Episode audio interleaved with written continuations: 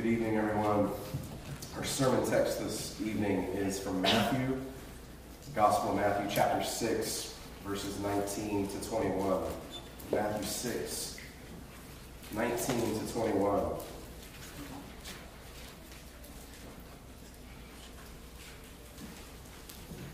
Do not lay up for yourselves treasures on earth, where moth and rust destroy, where thieves break in and steal.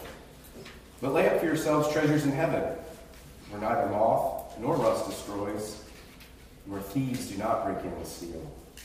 And where your treasure is, there your heart will be also. Let's pray together.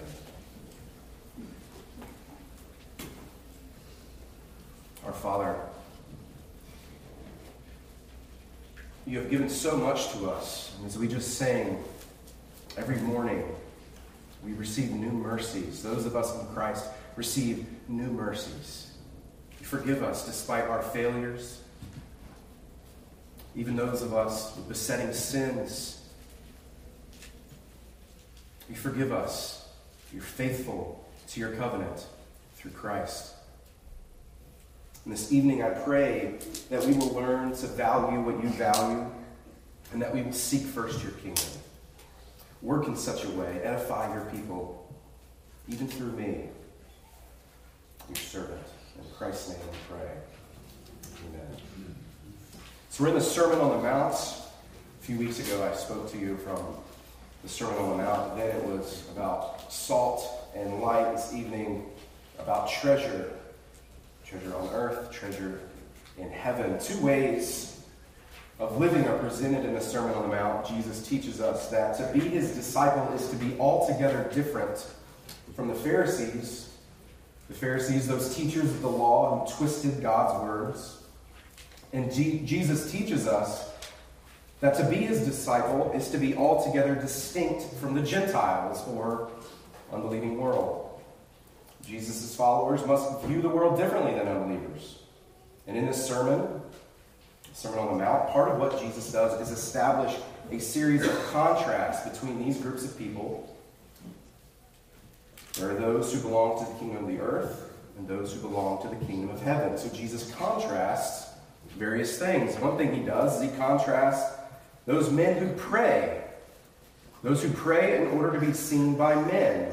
And then there's the one who prays in his closet, secretly, for God's glory. Jesus contrasts the person who does a good work for God's glory and the man who does good works and sounds a trumpet that he may be seen by men. Jesus contrasts the one who's on the easy, broad path, that path that leads to destruction. He, he contrasts this with the man on the narrow path, the path that leads to life. Jesus contrasts the one who builds his house on the sand versus the one who builds his house on the rock. And here, in our passage this evening, Jesus gives two realities. Two realities this evening. You can lay up treasure in heaven or lay up treasure on earth. These are your options. And as we will see, it appears at first that the difference between these two options is a matter of where they are placed. If you read this, first it can seem, well, there's treasure. You can either put it in heaven or put it on earth, but that is to misunderstand this text. It's not just a matter of place, it's a matter of kind. It is more accurate to say that the treasures are different because they are different in kind. In other words, there is treasure that is earthly, temporary, and fading. Such treasure belongs to the kingdom of Babylon, and the other treasure is heavenly, everlasting, and it belongs to the kingdom of Christ. These are the two options. My main point then this evening is that if you are in Christ, laying up treasure is to obey the great commandment to love the Lord with all your heart, soul, mind, and strength. To love God is to lay up treasure in heaven. That will be the main point. First, verse 19 Do not lay up for yourselves treasures on earth. This is a heavy, sobering command from God Himself. Do not lay up for yourselves treasures on earth. The nature of treasure on earth, here's a couple things he lists right out the gate. This is quite straightforward, quite simple. For one, the treasure on earth, Jesus is just being kind to us, it corrodes. Moths destroy, rust destroys. No matter what it is, the physical goods of this earth over time will corrode. Or two, it can be stolen. You have goods on earth, there's always the risk of it being stolen. In heaven, there's a contrast. There's no thieves in heaven. At least none that are not born again. They're no longer stealing. Or three, it can get lost. And if you're anything like me, you do not fear so much your goods being stolen or your goods being destroyed. You fear losing them. If anything, this is just practical stuff from Jesus. Why live for those things that will not last? In many cases, our goods will not be stolen or decay. We will just die and no longer have access to them. Consider from Luke 12. Remember this debate. One from the crowd says to Jesus, Teacher, tell me, tell my brother to divide the inheritance with me. Jesus says to this man, Man, who made me a judge or arbiter over you? And he said to them, Take heed and beware of covetousness. For one's life does not consist in the abundance of the things he possesses. Then he spoke a parable to them, saying, The ground of a certain rich man yielded plentifully. And he thought within himself, saying, What shall I do since I have no room to store my crops? So he said, I will do this. I will pull down my barns and build greater greater ones. And there I will store all my crops and all my goods. And I will say to my soul, Soul, you have many goods laid up for many years. Take your ease, eat, drink, and be merry. But God says to him, Fool, this night your soul will be required of you. Then whose things will these be which you have provided? So is he who lays up treasure for himself and is not rich toward God. It is foolish then to lay up treasure for oneself and not to lay up treasure towards God. But a brief caveat, brothers and sisters. I'm not suggesting that material goods, houses, cars, nice vacations, these things are not inherently bad. Such things are good if they are from the hand of the Lord. So I'm not here suggesting that we all become hermits for the glory of God. In fact, these things that I've listed houses, cars, vacations these things are not just good. We are commanded to pursue them. We are to work and provide for our families. It's a blessing to have money, to be in a position to give money away, to educate our kids well, to bless others. These sorts of things are commands. Consider Ephesians 4. For the born again person, let him who stole steal no longer, but rather let him labor working with his hands what is good, that he may have something to give him who has need. So we are to work so that we may bless others with our goods. But of course, this command from Jesus is like the command from James. James says to the rich, Come now, you rich, weep and howl for the miseries that are coming upon you. Your riches are corrupted, and your garments are moth eaten. Your gold and silver are corroded, and their corrosion will be a witness against you, and will eat your flesh like fire. You have heaped up treasure in the last days. And this treasure will be a testimony against them. This is prevalent throughout the New Testament. And I think oftentimes when we read this passage from Jesus, we immediately go to these sorts of material goods, but there are other forms of earthly treasure. You don't have to be material, materially rich in other words, to store up treasure on earth. If you're pursuing the kingdom of this earth, you can store up earthly treasures by seeking accolades or a great career. Look at the section just before this one in the Sermon on the Mount. What are the Pharisees doing? They're not simply holding for themselves great material goods. What are they living for? It's earthly treasure. They're seeking the praise of men. Look at the beginning of chapter 6. They do good deeds. Why? That they may be seen, that they may be applauded. They even deprive themselves by fasting. Why? for the praise of men. And they'll have their reward. Their reward is indeed the applause of men. It's applause from sinful men. Sinful men who are duped into believing the Pharisees were the good guys. So, if you follow the Sermon on the Mount, this is just illustrating what treasure on the earth really is. The Pharisees are very much connected to our passage this evening. But there are other ways to build treasure on earth, too. All of them, in one way or another, are related to idolatry. Consider all sorts of things relationships, mastery of certain hobbies, achieving notoriety or fame.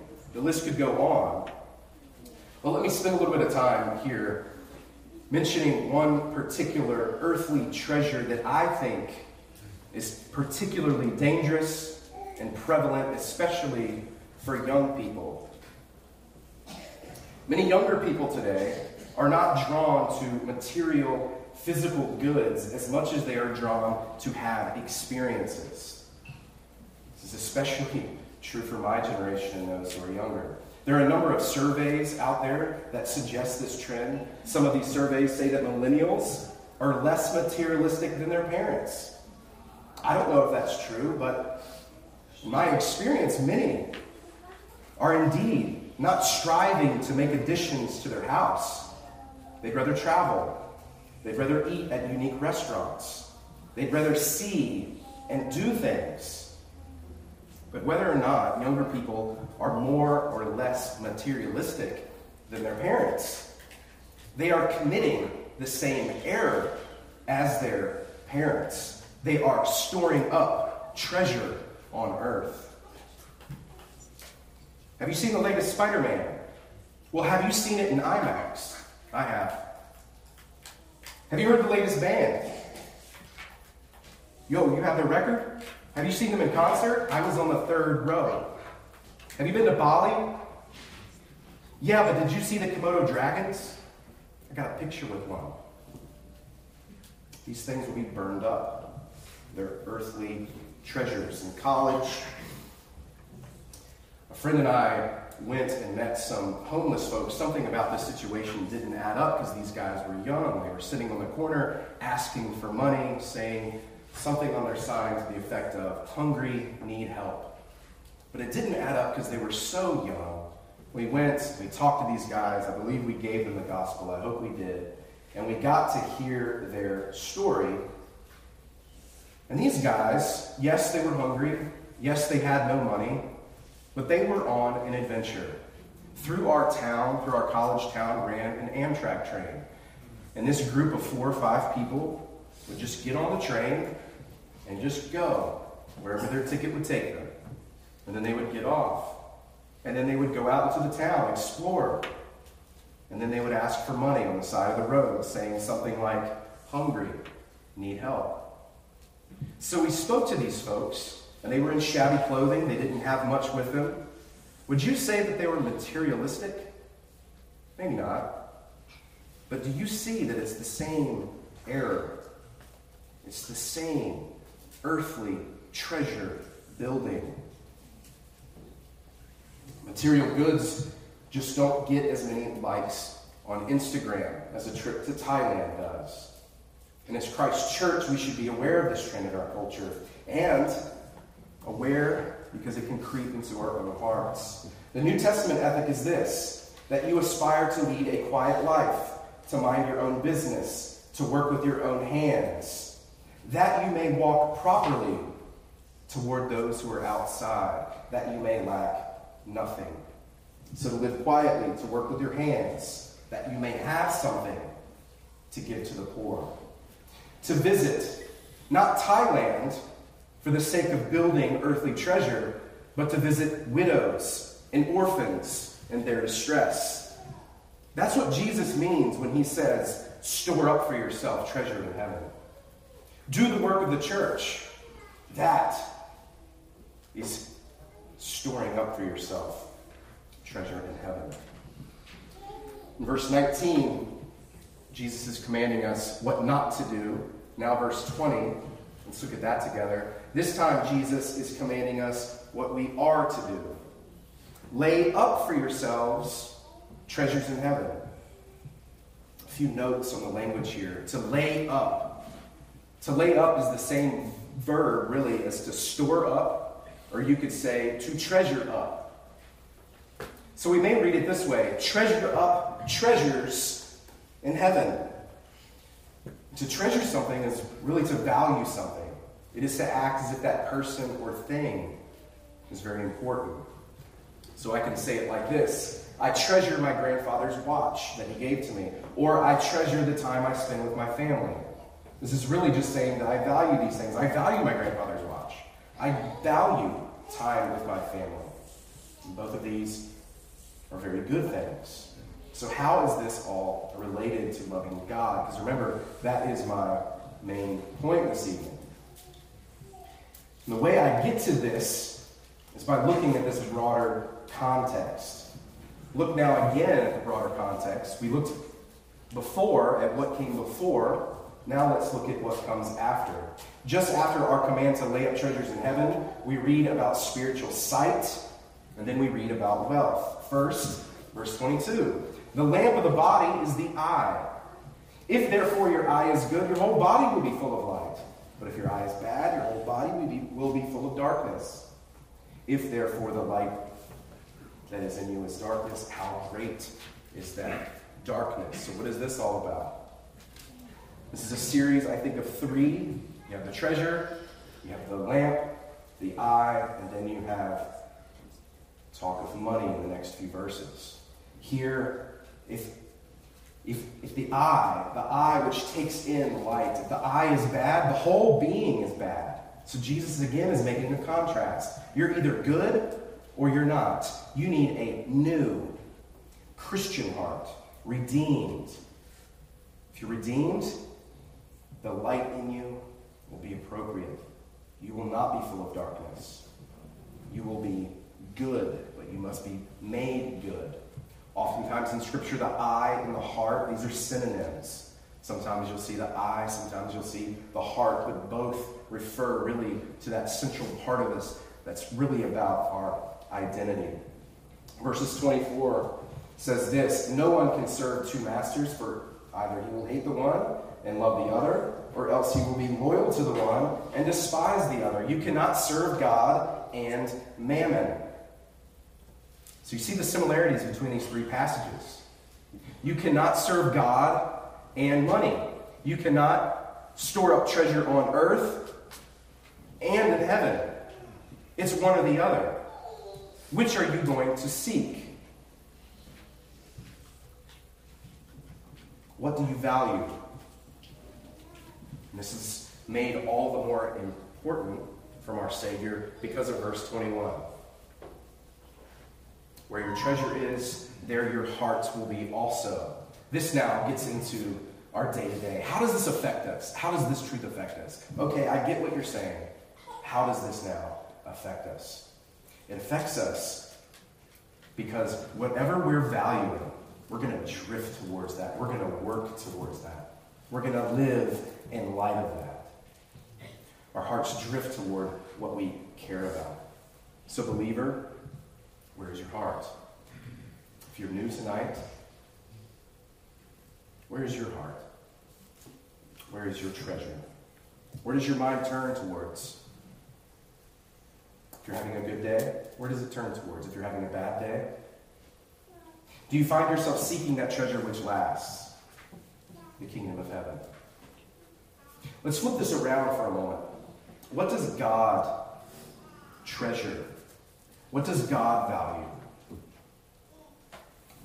I'm going to turn to Deuteronomy chapter 7. This is the sort of verse that in a certain point in my Christian walk, I would have, I would have hesitated to believe at face value. It says this For you are a holy people to the Lord your God. The Lord your God has chosen you to be a people for himself, a special treasure above, above all the peoples on the face of the earth. God says, You are the treasure. The people, the church, is the treasure. Do we see this elsewhere? I think so. The Apostle Paul when he's writing to the churches, what does he call them? He calls them my joy and my crown. What does Paul value? He values the church. Says, You are my joy. You are my crown. It's the church that Paul's, Paul values. It's the church that God values. So when it says to lay up treasure in heaven, it is to do the work of the church. It is to be concerned about the work of the church.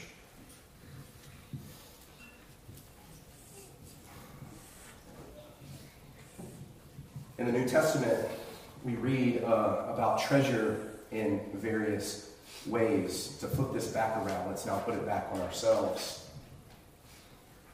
The kingdom of heaven is so wonderful that there was a man who, in his joy, he sells all that he has and he buys a field. And the field is where there's great treasure underneath the surface. And he sells out, he sells everything he has in order to buy that field, in order to have that treasure. And Jesus says, This is what the kingdom of heaven is like. Have you sold everything? Again, the picture that Jesus is presenting is an all or nothing sort of picture. So let me conclude this evening. I'm going to conclude with a series of questions. I have five questions. As we think about heaven, the first is this, and this is in light of that last verse where Jesus says, Where your treasure is, there your heart will be also. This is an ethic that guides us, this is an ethic that informs Christian living. If your treasure is indeed in building the kingdom of heaven, then it's going to make a difference in your day to day life. So that's what these questions are here. They're diagnostic questions, and they're here to show you that this, this passage really matters. So the first one is this If your treasure is in heaven, why would you grumble here on earth? Grumbling, of course, is out of place. And I can think of no better illustration than one from John Newton. I've heard a few pastors give this. This is originally from John Newton. Suppose a man was going to New York to, to take possession of a large estate, and his carriage should break down a mile before he got to the city, which obliged him to walk the rest of the way. What a fool we should think of him if we saw him wringing his hands and blubbering out all the remaining mile. My carriage is broken. My carriage is broken. So, believer, imagine for a moment. You are going to inherit a billion dollar estate. All you got to do is drive to New York and sign a piece of paper. It's all you got to do. And a billion dollars is yours. First of all, this analogy, it falls short, doesn't it? Because in heaven, our inheritance is much greater than a billion dollars. For the sake of argument, here's your analogy. You're going to New York you're about to sign the dotted line, and your car breaks down. You're only a mile away from the office, and you get out, and how do you walk? Are you going to grumble for that last mile? Or are you going to look around and say, I'm on my way? I'm on my way to inherit the greatest of all inheritances. Where is your treasure? If your treasure is indeed in heaven, it makes a difference in your life now, doesn't it? Second question.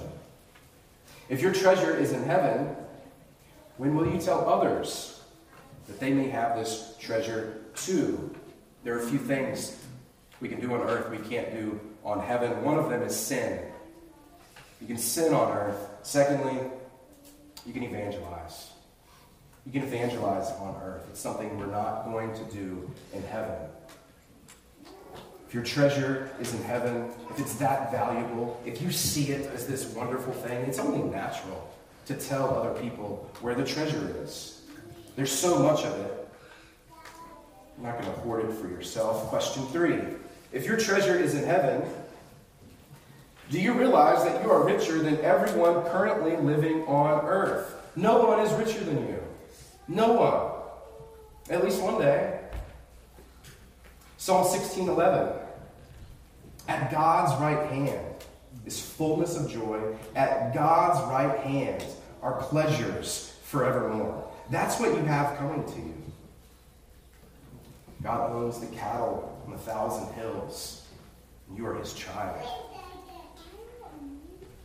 No one is richer than you. Fourth question Do you realize that the wicked who prosper in this current age, their treasure will one day rot, or it will rust, or it will be burned? This is made clear in Psalm 73. Let, me read a few verses from Psalm 73.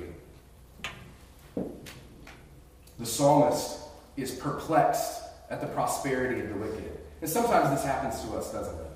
The wicked seem to be doing well, they seem to be having a good time. And this psalmist in this particular psalm sees this. He's perplexed by it, and he's, he's actually brought down at times by it. My feet had almost stumbled, my steps had nearly slipped, for I was envious of the boastful when I saw the prosperity of the wicked. There are no pangs in their death, but their strength is firm. They are not in trouble as other men, nor are they plagued like other men. You ever see that? You ever see people who seem to go through life without a care in the world, and they're doing quite well? Their day will come. Their treasure will one day rot. Verse 18 of the same psalm God sets them in slippery places. You cast them down to destruction. Oh, how they are brought to desolation as in a moment. Meanwhile, the psalmist, we could say the church, says this Whom have I in heaven but you? And there is none upon earth that I desire besides you.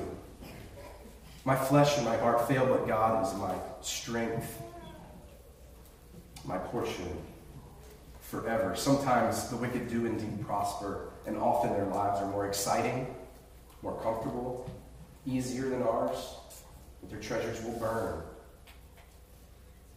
Fifth question, and lastly, do you realize that if you are in Christ, you already possess the greatest of all treasures? Yes, look forward to that great day when we shall see Jesus face to face, and we shall be made like him. In that day we will have sorrows no more. So, yes, look forward to it with great hope and expectation. But rejoice now. You have the Savior now. You have the greatest of all treasures now. This morning we took the Lord's Supper. You have Him now. And this truth should quiet our soul. And Jesus has given us a guarantee His Spirit. And Ephesians says this that His Spirit is the guarantee of our inheritance that's to come. I'll close with these words from the Apostle Paul. In him you also trusted after you heard the word of truth, the gospel of your salvation. In him also, having believed, you were sealed with the Holy Spirit of promise, who is the guarantee of our inheritance until the redemption of the purchased possession to the praise of his glory. So, brothers and sisters, may your faith be strengthened, for Christ is already yours, and your inheritance is in heaven, and it's guaranteed, for his Spirit has guaranteed the promise. And for any of you listening who do not yet know this Christ, he died that you may live. The Bible calls him the pearl of great price. If you look around the room, the Christians in here, they've sold out. Nothing compares to this greatest of all treasures. For Jesus, the creator of the world, saw fit to redeem a people, and God even calls this people a treasure. The bride of Christ, and he dies for them and is their substitute. Instead of taking this wrath of God for yourself, you can trust Christ to take it on your behalf. By the way, unbeliever, or anyone in here, you are laying up something for yourself in heaven. In 1 Peter, that same verb that I talked about earlier, to lay up, to treasure up, is used not just in terms of treasure, but it's used in terms of wrath. God is storing up. Same word. So you have a choice this evening. You can store up for yourself treasure in heaven, Or you can store up for yourself wrath from heaven.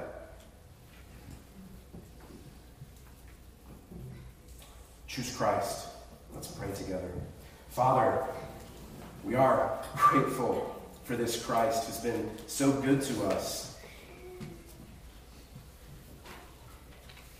And in our day to day walk, I pray that we will see that we are indeed rich in Him and that we will fight idolatry by utilizing passages like this one, simple text like this one. May they fuel our fire in the fight of faith. And for any here this evening who have not yet repented of their sins, who have not yet clung to Christ as Savior, I pray they will. I pray they'll choose Christ. That they will store up for themselves treasures in heaven rather than storing up for themselves even more wrath from you, a holy and righteous God. We pray in Jesus' name. Amen. Let's sing our praises to our God King.